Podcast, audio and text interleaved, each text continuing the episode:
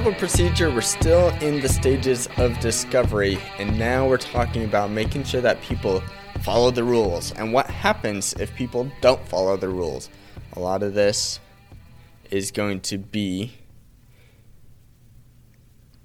Well, we've talked about sanctions previously, and sanctions are going to apply here, but it's really how do we make sure that people are following the rules? And our case here is Zubulake versus uh, UBS Warburg LLC. What happened here is that Zubulake was fired, uh, and she's claiming it was because of discrimination. And so she's trying to get information, emails from this company. And I'm just going to go ahead and go through my notes. There's a lot here about what happens and how this all works. So, so this is a case where UBS is engaging in a practice called spoliation. And spoliation is just simply the destruction of evidence. And because of spoliation, the jury in this case was instructed to make an adverse inference about the emails. And so, what that adverse inference means is that you're supposed to look at the emails since they were destroyed and you're looking at them as if they are something incriminating against the person who destroyed them. So, when an attorney engages in spoliation, it actually leads to them potentially being disbarred. When a client engages in spoliation like it does here, well, the evidence is going to be considered against them, the adverse inference, and they can also be sanctioned, meaning fines can be done against them.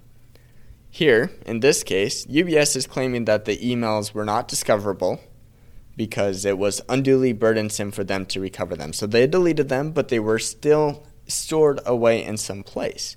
And because these emails were still stored away, it is their responsibility to preserve those emails and to restore those emails when asked for upon discovery, because they shouldn't have deleted them in the first place.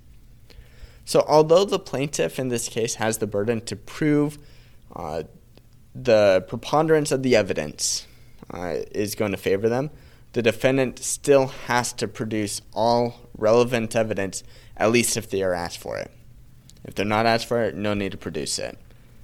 And so when the request uh, that uh, had meant uh, sent for these emails and brought back less emails than what Zubulake had even had on her by herself with conversations she had with others, uh, it really adds a whole lot of suspicion about UBS deleted these emails and they did it on purpose. So, what's your takeaway from this case? Do not delete stuff. And how's it going to work? As far as the process, the proper process, outside of this case, we're moving on to just the different principles now. How's this process work? Well, the term of art is called a litigation hold. Uh, the moment you know that you can be sued, as an attorney, you need to tell your client, keep these documents, do not delete them, and that is called a litigation hold. These facts are not privileged information, they can be discoverable. So, we, as far as the exam goes, uh, we issue the litigation hold not only when the lawsuit is filed, but it's also sent as soon as legislation is reasonably expected or anticipated in an employment termination case like this one was, a litigation hold is going to be issued pretty much immediately after the termination happened because you can expect to be sued for terminating somebody from their position. If the litigation hold is ignored by the client, well, that's spoliation, spoliation uh, and because you're deleting evidence, and then the opposing counsel is going to request that the judge to instruct for an adverse inference. If the attorney discovers that evidence was destroyed by the client, the attorney does have to disclose that information by, to the court. And at that point, the opposing attorney is going to again ask for an adverse inference. Okay, so what's the process for if a litigation hold is ignored? Let's just sum this all up. First, you're going to issue the litigation hold and that's going to be any pending or reasonable anticipation of litigation. You want to make sure that that litigation hold is issued in both writing and it is dated. Uh, so the second part of this process is the hold is going to be ignored by the client because they engage in spoliation. Uh, that's going to be the changing or destruction of evidence. And that existence of spoliation is going to be discovered in discovery. The third step at trial, there's going to be a motion for instruction of adverse inference. So the attorney is going to make the motion, and the judge is going to either grant or deny an instruction, meaning we're going to tell the jury, look at this negatively. And then the fourth step is that we're going to have a jury ruling.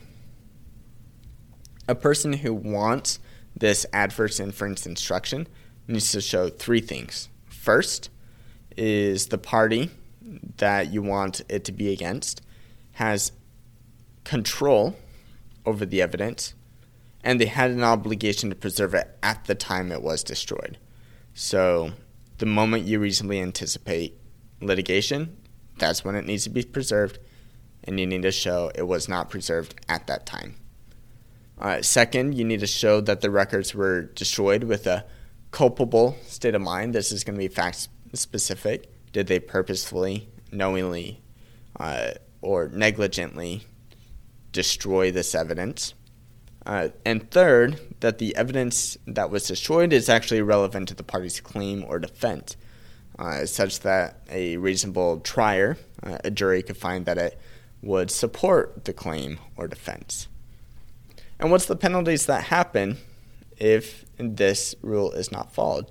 Well, that's set out in Rule 37E, and that's the penalties for failing to preserve electronically stored information. What happens here? You just assume it's unfavorable to the party. So that's your big punishment. Uh, sanctions are possible, um, but ultimately it's going to be disfavorable image, which does not look good uh, because the jury is most likely to rule heavily against you. What are the key questions we need to ask? First, when does the duty to preserve arise? That's going to be reasonably expected in uh, litigation. What is the scope of the duty to preserve? That's going to be anything relevant to the claim or defense. And then what documents must be preserved? That's going to be everything relevant. Our second case here is Liguria Foods versus Griffith Labs. It was a uh, there some pepperoni and uh, Griffith Labs adds some herbs on it, herbs on it, and uh, the pepperoni place is saying your herbs made this spoil bad sooner than it was supposed to. And so it's in discovery, and they're sending interrogatories between each other. And uh, so this is a different kind of bad conduct they're sending boilerplate interrogatories, meaning they just have copy and paste questions that they're asking. They're not specific enough, and the judge is not happy about it. Uh, because at this point, if the judge is involved, because the judge isn't supposed to be involved in discovery, uh, a Rule 37 was created. Parties can't agree on what's discoverable, what's not. Um, there's motions to de- compel, that's Rule 37 and there's uh, 36C, which is a protective order, judges involved. It's like, what's going on? And it's like, well, they won't answer my questions. And the other party's like, well, they won't answer my questions. And both parties are like, I don't have to answer your questions. And the judge looks at it, and both of them are written unclear because they're too vague, too broad, and would do a lot of work for both parties. So he says, nope, go, go and make these more specific uh, they both go. They come back, and pretty much no change. Still really vague, uh, very unspecific, and it's just how these attorneys were trained uh, to use boilerplate, just copy paste your questions, and this is how it's going to work. Well, ultimately, the judge is going to say, no, this is a bad practice. You got to stop using it. I could issue sanctions, but I'm not. Uh, so again, by using boilerplate objections, those could lead into bad results for the uh, plaintiff as well. No, well, not just plaintiff, but any party requesting or preventing from answering questions that are done by boilerplate means. So that's really our summary as far as what bad things could happen to you. Uh, big takeaways don't delete stuff. Uh, there's going to be a litigation hold. If you don't follow that, eh, there's going to be an adverse inference against you. And then also just engaging good questions of asking for specific information. And that's our big takeaways. Bye.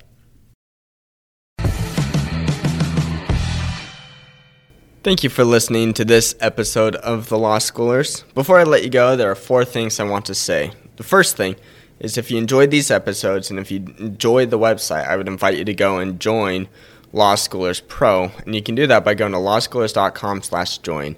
It's a way for you to support us, but there's also a lot of features there that I think you will enjoy.